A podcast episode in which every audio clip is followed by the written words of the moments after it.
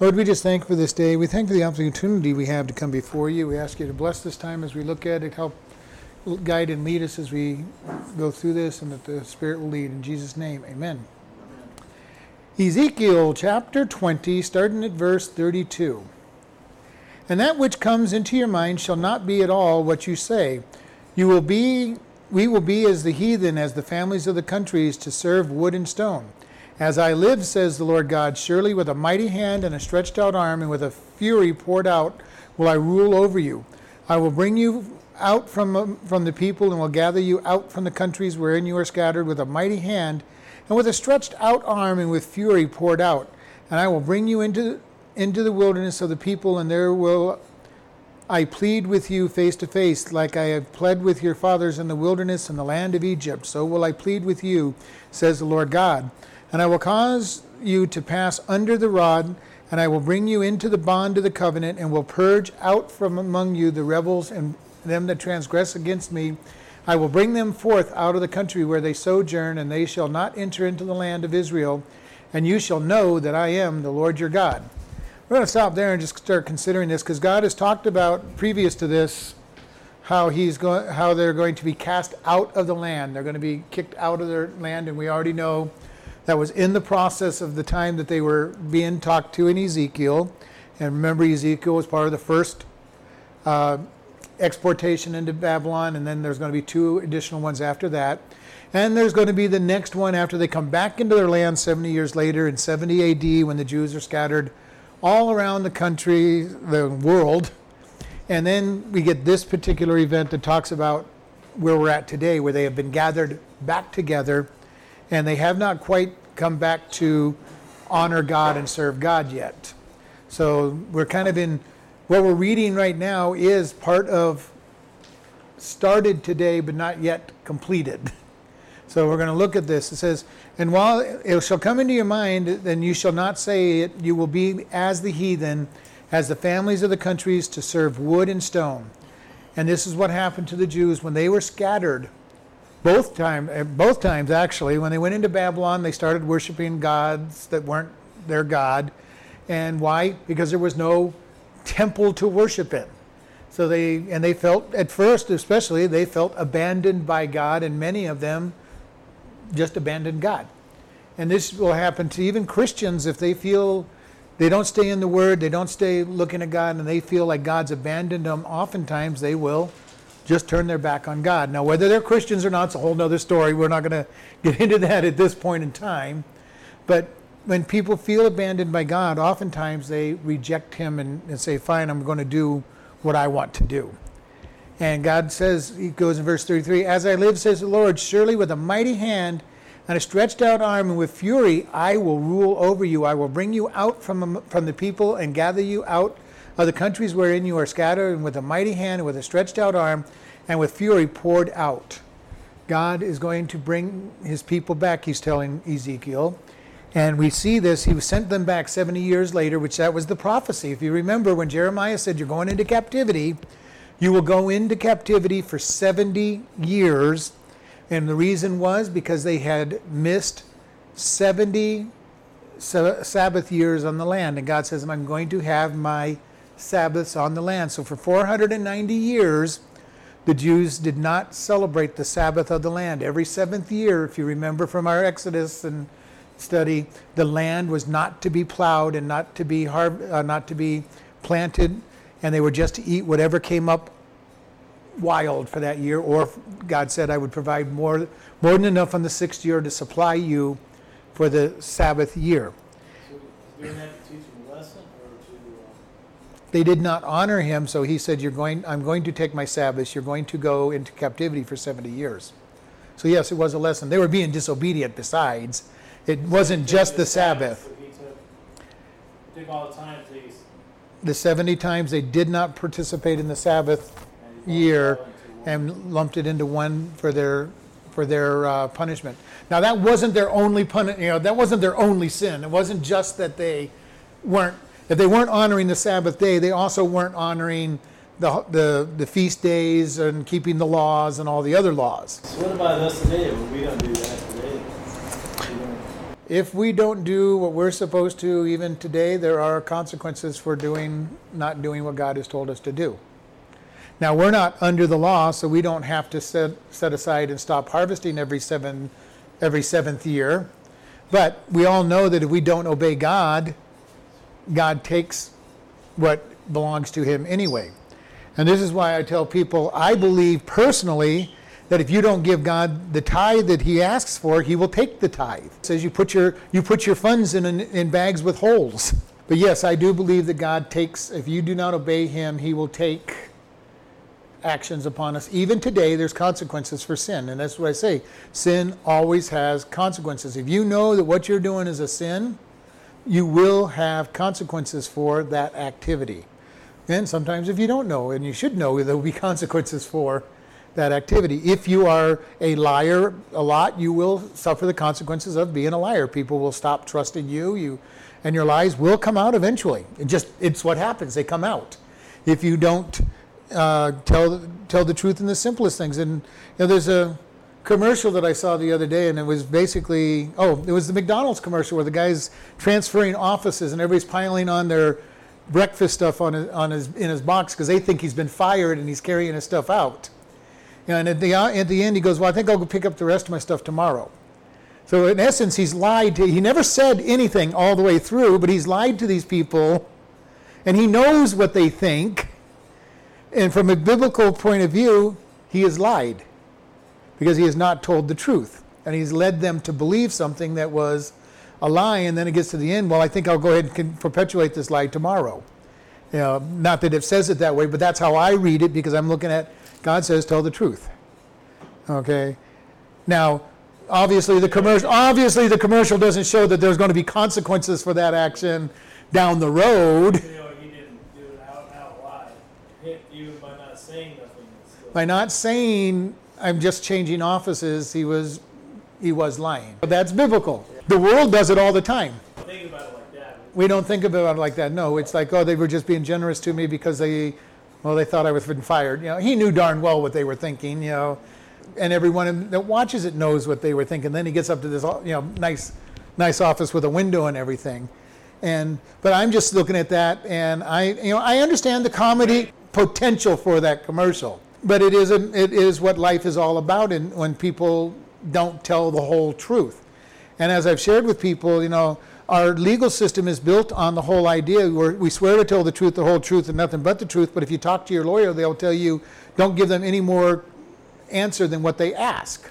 So you're swearing to tell the truth according to God's way of telling the truth, and then you're being told follow the world's way of truth and don't tell them the whole truth, just tell them whatever they ask. So they technically are telling you to commit perjury by what you're swearing to do.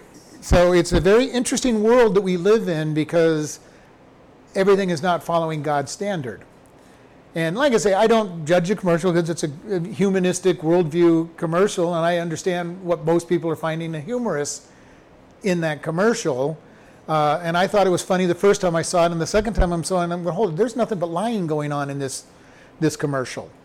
And then it's changed my whole way of looking at that McDonald's commercial. McDonald's is encouraging people to lie. But he says you're going to go and you're going to serve, you're going to go out amongst the heathen, you're going to serve their idols. And this is so easy to do to serve the idols of the world, to live the way the world says to live. And we need to be so careful. This is why a biblical worldview is critical for us. And it's hard to keep a critical world, a biblical worldview if you don't spend a lot of time with God's people and in God's Word and really start applying His Word to your life. And that's where the real test of your biblical worldview hits is do you live that view out? Uh, I was listening to a guy speaking this morning, he was talking about how he tried to join the Air Force, and he went into a psychologist, and because he said he believed that Jesus was the Son of God and, and God was real, the guy said, Well, we don't want you in the military. And they kicked him out, and he went to the police force, and he had another psychologist asking him the same thing. And he goes, he, came, he, goes, he said, I thought for just a few minutes about not telling them the truth of what I believe. And he goes, but I told him anyway. he ended up being hired by the police department, but you know, but it was one of those things of, you know, how easy would it have been from his experience to say, no, I don't believe God, I don't believe Jesus is real.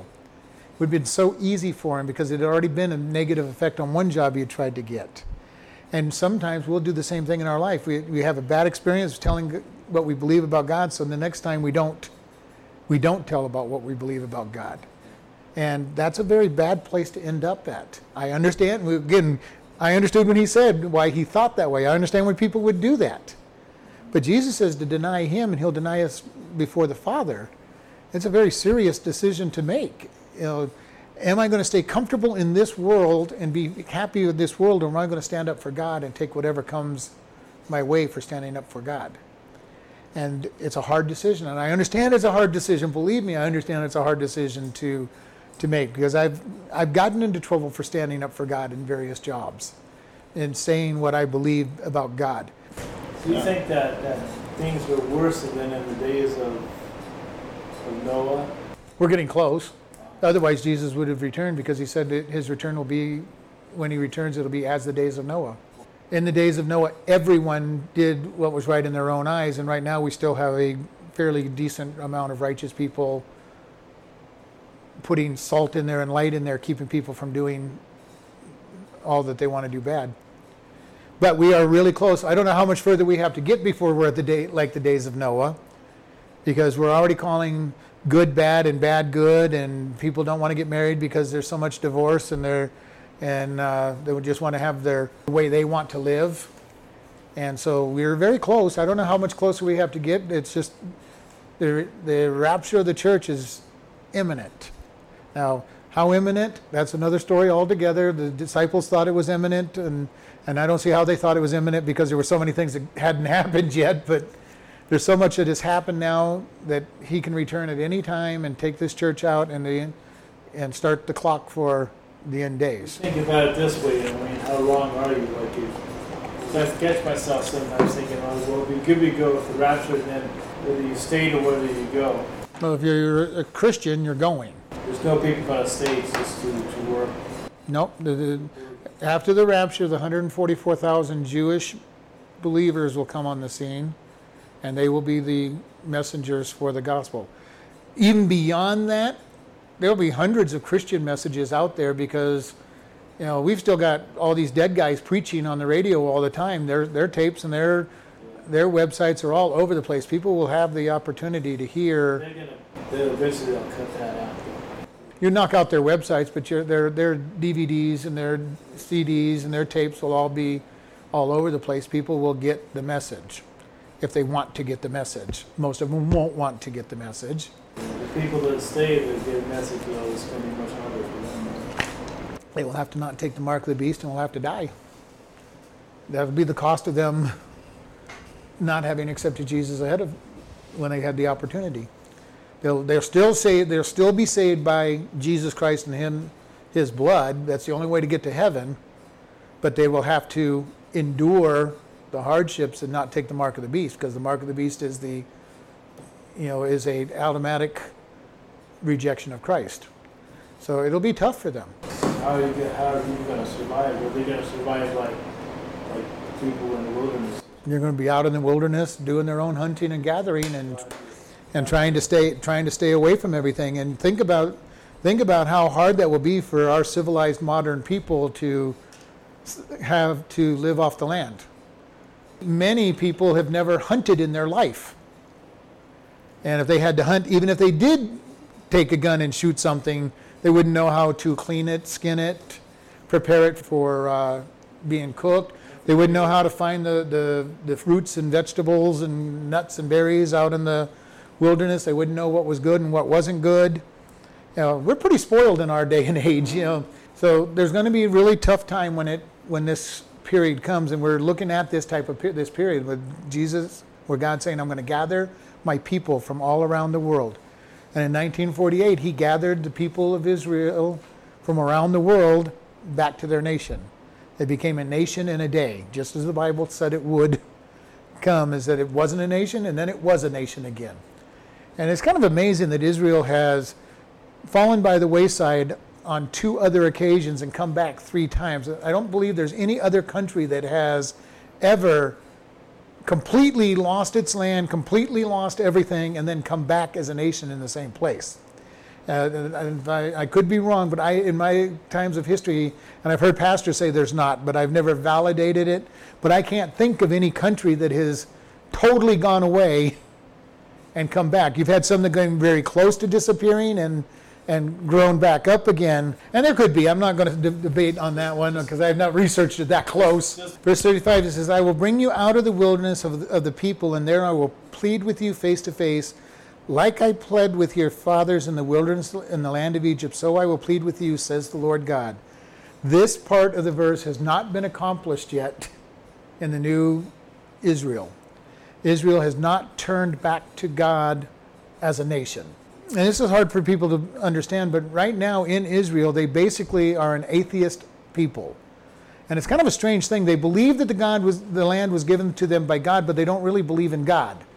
So it's kind of an interesting dilemma that you face there. Now, not all the people. There are the Orthodox and the Reformed who still believe in God, and they and they're waiting to have the temple built so they can have sacrifices and and all of this. But the average, normal, everyday Jew is a Jew by name only. They don't. They're not Jewish in the religion side of things. They're just Jews because they were born Jews. They would be like Americans. You know, they're. I was born American. My family was American. I'm an American, uh, or a French or a German or whatever. The Jews are believing like that, even though Christ is king, they're still starting to sacrifice. Yes, there's going to be. They already told us in Revelation. There's going to be the third temple that's going to be built, and they are going to offer sacrifices again. They don't, aren't they aware that they don't do that? Or They don't recognize Jesus as the Messiah. They don't recognize him at the time they're building the temple. They're not going to recognize Jesus until he comes back when they're surrounded and he steps on Mount Olive and destroys the enemy and sets up the millennial kingdom. They should practice their feast. And then and then they will remember who he is. This feast, but they don't practice their sacrifices. They practice the feast in a modified way because they can't sacrifice, so they they do the rituals of the feast without the sacrifices currently.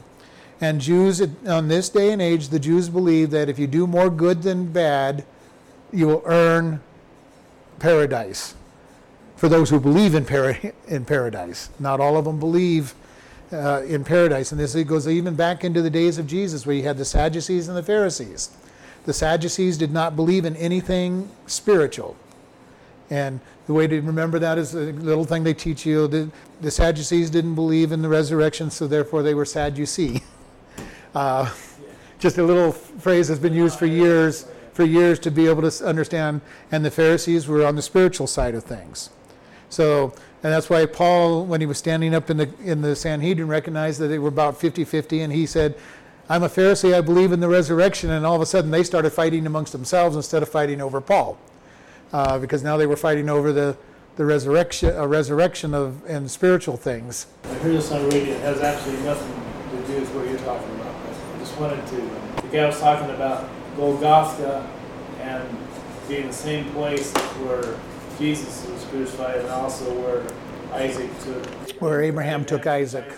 Yes. Being the same place. Yep, that's Moriah, Moriah, Golgotha, Mount Mount Moriah, Mount Zion, the Holy Mountain, Calvary are all the same name. Abraham went to Mount Moriah, which is also called Mount Zion or Jerusalem in our in our day. And most people believe that he was built the altar in the exact spot. Now that would get that takes you into a little more speculation. All of this- this- That takes you a little more into speculation, but it doesn't. ma- It makes sense that it, it was because Isaac was to be a picture of Christ. We don't know. We do know that that's where he went. Well, Jesus will return to Mount Olivet, which is where he where he where he left, where he was transfigured, and, and taken ascended off of Mount Olivet, and he will step on Mount Olivet. It will split, and refresh that entire valley with water, and then he will set up his millennial kingdom, which we're going to look at some of that if we get that far in this chapter today. Verse 37 And I will cause you to pass under the rod, and I will bring you into the bond of the covenant. I will purge out from among you the rebels and with the and those that transgress against me, and shall bring forth out of the country where they sojourn, and they shall not enter into the land of Israel, and you shall know that I am the Lord your God. So God says, I am going to bring you back under the covenant. And this is a place where Israel has, there's certain things that they've kept pretty well over the years. uh, some of their feasts without the sacrifice, especially like Passover. They keep Passover. They they will practice. Uh, they don't practice Pentecost as much as uh, as Passover. They will celebrate the uh, uh, Feast of the Tabernacles and do all their little rituals and set up their tents in their yard and stay in their tents for a week. To a degree, they still follow Yom Kippur, but Yom Kippur is all about the Day of Atonement when you're supposed to sacrifice for the forgiveness of sins. So there's not much they do there because there's nothing to do. Now, the very Orthodox will practice all the feast. The lesser ones will practice Passover and, and, and tabernacles, but they do it much like we in America do Christmas and Easter. Those who are Christians and really believe they're very special days, celebrating the birth of Jesus and celebrating the resurrection of Jesus. For the rest of the world, it's give gifts to one another and have you know give candy to the kids. That's their Hanukkah. They have a Hanukkah. But see, Hanukkah isn't a spiritual They give gifts. feast. They give a lot of gifts. Yeah. So the Festival of Lights is a different event because it's not a, it's not one of the spiritual feasts. It's, it's a historical feast uh, that celebrates the Maccabean rebellion when they only had enough uh, oil to last for one day and the, and the menorah stayed lit for a, for a week. Uh, so that's what that's all about. So it's a historical. It's more. It would be more along the lines of Fourth of July or Memorial Day for us. It was a historical holiday for historical significance, as opposed to religious significance. Wow, Same thing with uh, Purim, which is a celebration of when Esther and Mordecai was able to save the people from being killed. And this celebration of Purim is that it's another historical historical celebration as, as opposed to religious. Verse 39 And as for you, O house of Israel, thus saith the Lord, Go you, serve you every one his idols, and whereunto also, if you will not hearken unto me, but pollute you my holy name no more with your gifts with your idols, nor for in my holy mountain, in the mountain of the height of, Jerus- of Israel, says the Lord God, there shall be the house of Israel, all of them in the land serve me, and I will accept them, and they will require, and I will require your offerings and the first fruit of your oblations, and with all your holy things, and I will accept you with your sweet Savior when I bring you out of your people and gather you into, out of the countries wherein you have been scattered, and I will be sanctified in you before the heathen. And you shall know that I am the Lord when I shall bring you out of the land of Israel into the country for which I have lifted up mine hand to give it unto your fathers. So here is the picture of Jesus gathering everybody together and saying, You are going to serve me. And the Jews are going to build another temple. And it will be on the, on the mountain, on the holy mountain.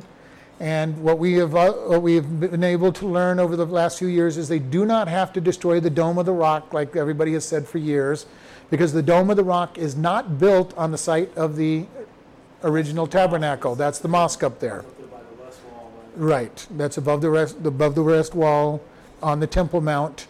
There is room for both of them to be built, and the solution that probably will come up because I can't remember if it's Ezekiel or, or Isaiah or Jeremiah, but one of them talk about measuring off the, the tabernacle, the, the, the last tabernacle, uh, temple, and they say, do not include the court of the Gentiles. And if you remember, you've got the temple, you've got a wall around it, and then you have another wall around that, which was called the court of the Gentiles. That was, wh- that was where the Gentiles could come in, but they could go no further to actually offer sacrifices under the Jewish practice, even though that's not what God taught them. The Dome of the Rock actually sits in what would be the court of the Gentiles in the, in the original temple. And so when you read it the way it says, don't measure, because it's been given to the Gentiles, don't measure the court of the Gentiles because it's been given to the Gentiles. They can put a wall separating the two and have two temples on that mountain. And that probably will be the Antichrist solution to the whole Mount, Mount uh, problem. Just build a wall. Build a big wall. You, uh, Muslims, you come up on that side. Jews, you come up on this side, and stay away from each other. And it'll make a great solution to their problem. And it's just, it fits. It fits. I'm not an original one on that. I heard that from another pastor who talked about that, but I do, I've seen the, I've looked at the maps and everything showing that the temple, the Dome of the Rock, does not sit on the foundation of the original temple. So we've got a solution coming up. And God is eventually going to call his people and say, I'm going to accept you and you're going to worship me. You're going to worship me. And it says here he's going to take the sacrifices. And this bothers a lot of Christians that he says, You will sacrifice. But if we remember back when we were going through Leviticus and we talked about the, the various sacrifices, we as Gentiles think of one sacrifice. But there's actually seven different sacrifices that can be made. And one of them is just a dedication of yourself to God, and it shows that I'm dedicating myself to you, God, and here's my sacrifice. And the Yom Kippur sacrifice be needed? No, because Jesus fulfilled that one. Will the Passover lamb sacrifice be needed? No, because he fulfilled the Passover lamb. Will the Thanksgiving offering be, be allowed? Absolutely, because it was a Thanksgiving offering between God and, and his people. And if you remember, we called that the picnic with God, is when I heard the pastors talk about it. The, the priest got part of it, you got part of it, and God got part of it. So it was like you're just having this great big picnic, and it was just a, a love gift for God. And when he starts talking about the sacrifices that will be made, that he will require, even through the, even through the millennial kingdom, will be that sacrifice, the, sacrifice of thanksgiving, and, and just to say, God, I just, I'm devoted to you. And so we'll see sacrifice still going on, but not the sacrifices of forgiveness and, and all of that. And we covered all this a long time ago, just touching base on this as we go through this today. And it says, Your holy mountain, in the mountain in the height of Israel. So this is, we know that he's clearly talking about Jerusalem, Mount Zion, Moriah, whatever, whatever term you want to use for this, he's talking about that mountain that they will serve God and He will accept them there as they give these things, and He will accept their offerings when they bring it from their people. That He gathers and He says, I will be sanctified in you before the heathen. Sanctified, set aside. The Jews will eventually come back to God. They had been set aside during the church age. They rejected God, they rejected the Messiah, they were set aside for a period of time, not permanently. There are some churches that teach you that the church has replaced Israel. That is not scriptural. All right, it is not scriptural that the church has replaced Israel. Israel is going to be back in its place. Isaiah tells us, Ezekiel tells us, Jeremiah tells us, Daniel tells us, Revelation tells us, all these verses, all these books tell us Israel is going to come back. And they're going to be who God centers himself on. And we know that. We see it for the for about 1900 years it's all been about the church but god is going to take the church out of this world and we will celebrate in heaven the marriage supper of the lamb while all hell breaks loose on this world and satan rules during you know rules within bounds that god gives him on this world for seven years and we will celebrate with jesus for seven years in heaven with the marriage supper of the lamb and then we will come back with him in victory, riding behind him as he destroys the enemies of Israel, as they're coming to, as the whole world comes against Israel. Imagine the amount of chaos everybody gets out. It would be great chaos. I, I've always thought about how chaotic it will be at the rapture. And working at the prison, I can really, I can definitely see if one person's missing in a prison, there's chaos. I can picture because I know there's many Christians in the in the prison. What's going to happen when 100 out of your 4,000 people or 200 people disappear. Uh, what's going to happen? What's going to happen on the roads? The you know, you know all the things that are going to happen when when people, millions of people in this world disappear at one time, and how they're going to try to explain it. It'll be interesting. I'd almost want to be around to hear how they're going to explain it, but I won't want to be around at that point in time. But it would be fun to hear how they're going to explain it. You know, I can picture it already. You know, the Alien, aliens came along and, and took took took away all those all those all those crazy Christian people, you know, and it was, you know, and, and took them out of his. Now we're now we're a pure people. We can we can do what we've always wanted to do without judgment and all this stuff.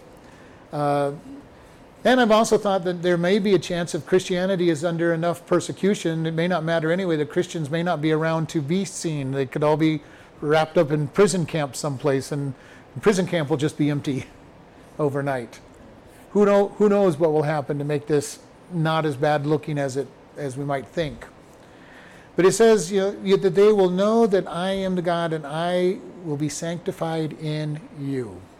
This is what God wants us, us from the Christian point of view, too, that He is sanctified in us, that people will be set aside. That when people look at us as Christians, they say, This is God's child. This, is, this person belongs to God. That they don't act like the world, they don't think like the world, we don't, and we don't do the things of the world. And as I've said before, we should not feel comfortable in this world. If we feel comfortable in this world, we've got a problem with where we are with God. And we need to look at that and say, God, you know, help me. Which is why, like I said, I watched that commercial and it's like, it struck me. The first time I saw it, I kind of thought it was funny, but the more I thought about it, the more I realized it really wasn't that funny a commercial because of what it was saying. And we need to be able to do that as Christians you know, we can understand maybe when it first hits us, you know, we, we our, our mind, our flesh is kicked in and we, and we understand why. And then we, when we start thinking about it, we should be able to apply God's word to it and say, well, hold it.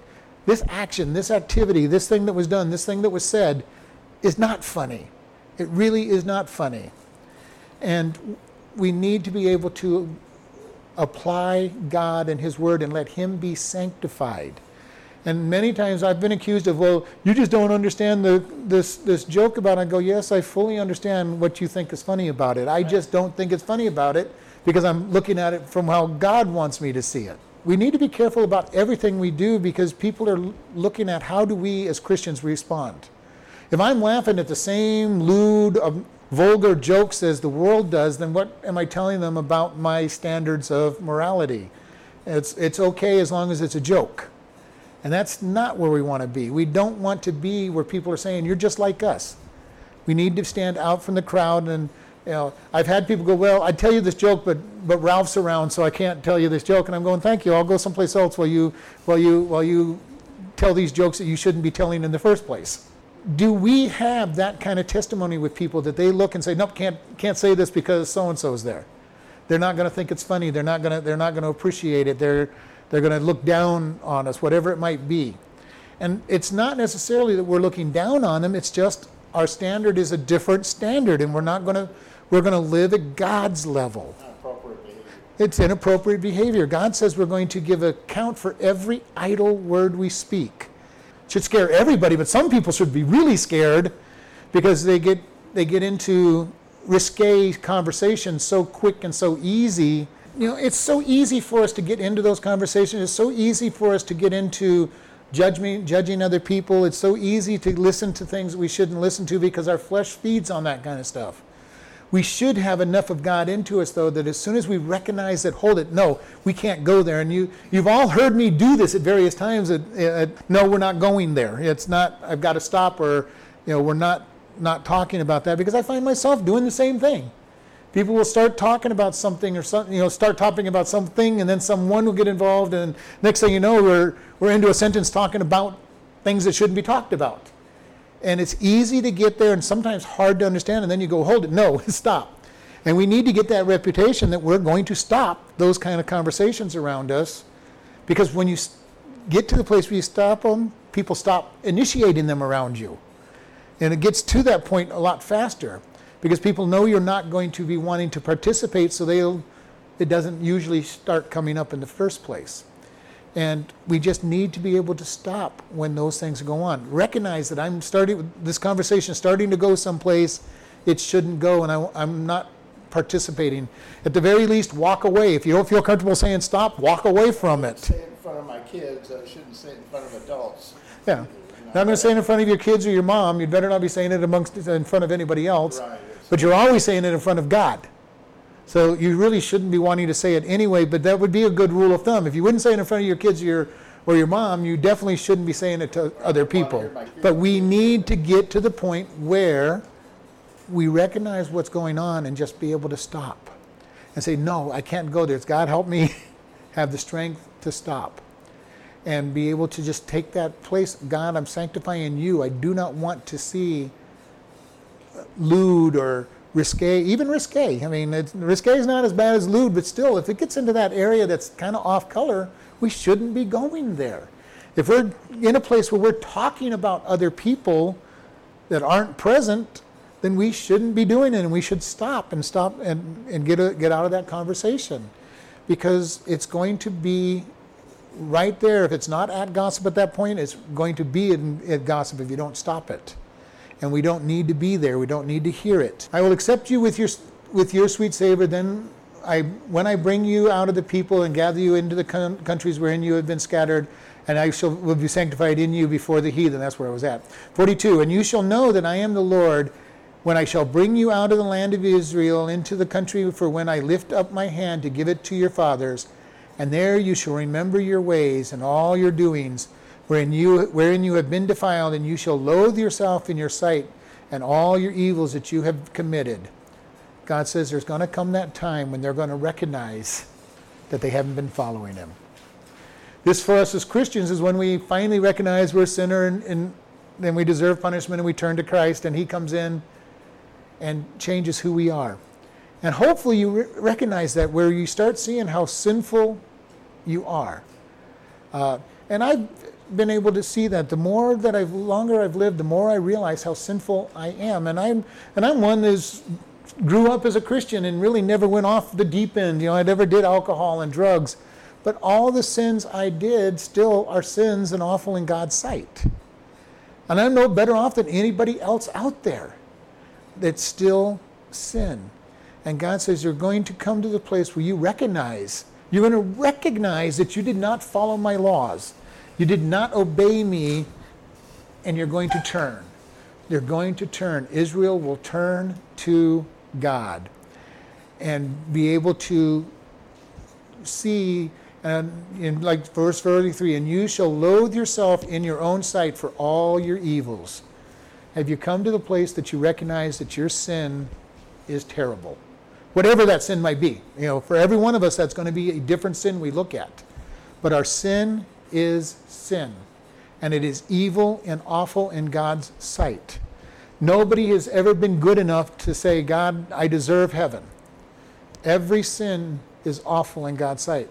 And if you remember when we studied in Proverbs, he says, These things that I do I hate. And you know, he starts out all the time with lying lips and those who speak, you know, speak in gossip. You know, and, and in a way, we think gossip and lying are pretty pretty low grade uh, sins you know, from the world's point of view. Uh, you know, we start out, the world starts out, well, if you just told a few white lies or you gossiped about somebody, you're really not that bad. It's not as bad as stealing or murder, you know, adultery, all these other really big things. And yet, God, when He says these seven things I hate, starts out with what we decide as, as the world easy stuff. You know, no big deal. And God's saying, those are the ones I hate. And, you know, why does He hate them? I think it's because number one, they hurt people at the soul level, but number two, they're so easy to do without recognizing that they're sin. If you go out and you commit adultery or you steal or you kill somebody, it's pretty obvious even to the most hardened person that they've done wrong. But how many people have you met that can can lie and steal small stuff without even thinking twice about it?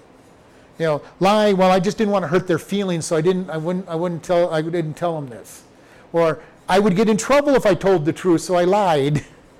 You know, usually you get more trouble for lying, but it's beside the point. You know, we think at the time we're keeping ourselves out of trouble.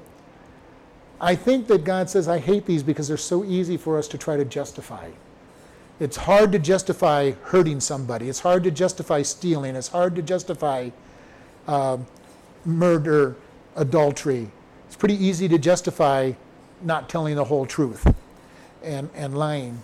Verse 44 And you shall know that I am the Lord when I have wrought, wrought with you for my name's sake, not according to your wicked ways, nor according to your corrupt doings, O house of Israel, says the Lord.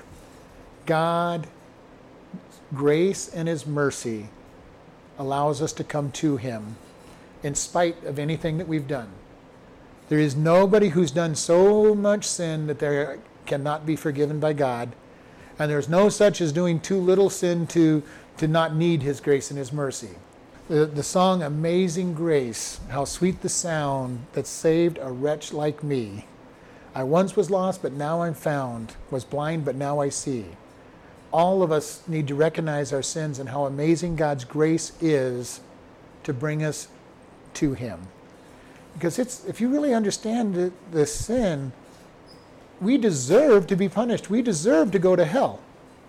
And yet, Christ died for us so that He could forgive us our sins and lift us up.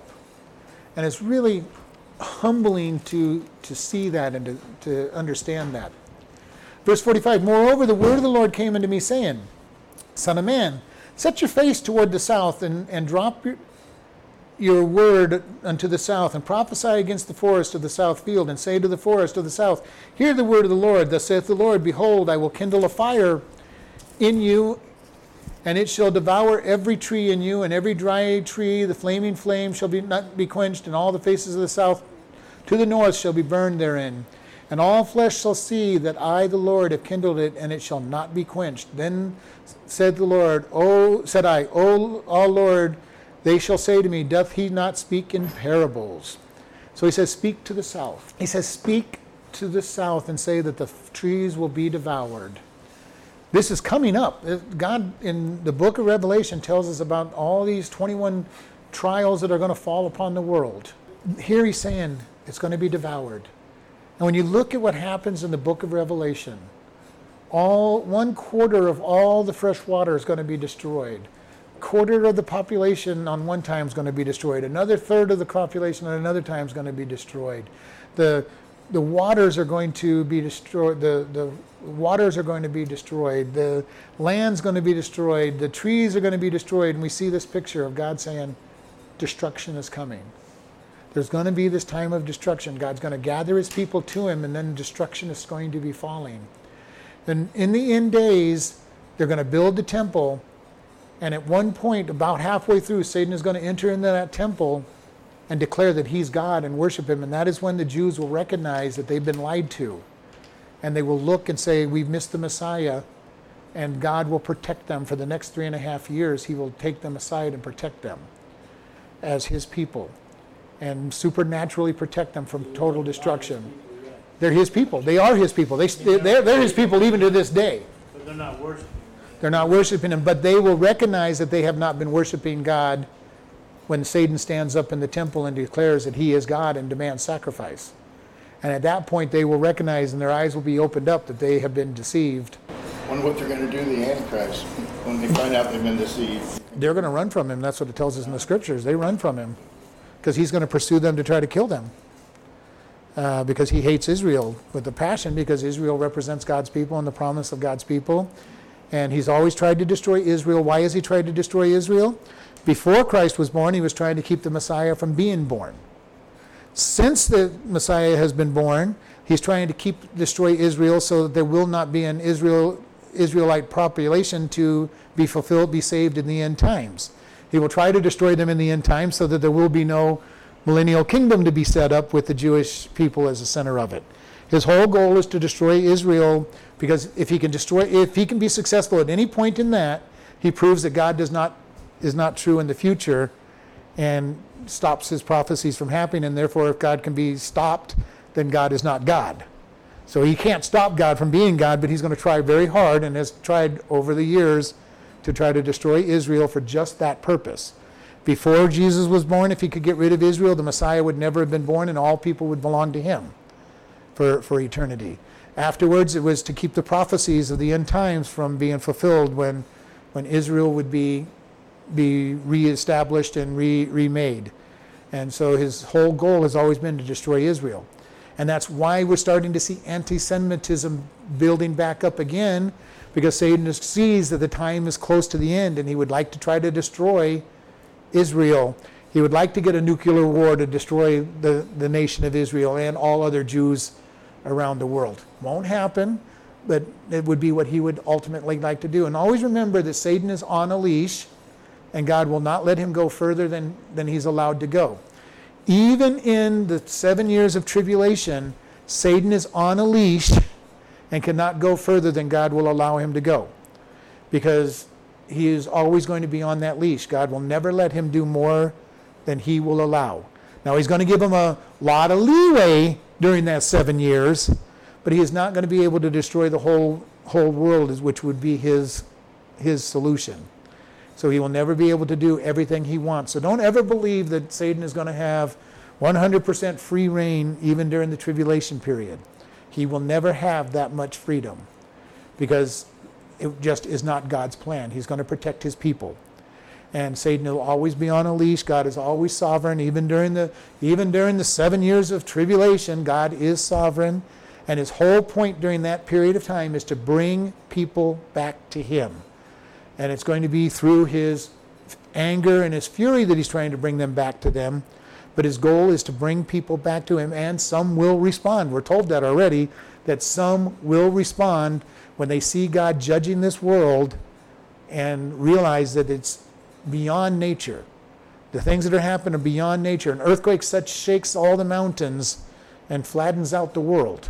That's a pretty big earthquake. That's beyond nature's earthquake. The idea of the destruction of the water and, the, and many of the living is beyond nature. Now, there'll be all these millions of people and scientists trying to explain away all of these all these activities and say, well, they're all natural and, and all of this, but they will be supernatural events, and there will be people who recognize you. I'll have 144,000 Jewish missionaries preaching the gospel around the world. At one point, you have an angel flying around uh, yelling out the gospel. There's all kinds of things in, the, in Revelation that says the gospel is going to be presented. People are going to hear the gospel and respond. And well, how many will? I don't know. It doesn't tell us that, but people will respond to the gospel, even though it's going to be a different gospel message than they're ever used to. And we're going to see that uh, happening as it goes on. All right, let's go ahead and close in prayer. Lord, we just thank you for this day. We thank you for how much you love and care for us. We ask you, Lord, to give us boldness to speak the gospel, give us boldness to, to go forward, and we just thank you for how much you love and care for us. In Jesus' name, amen.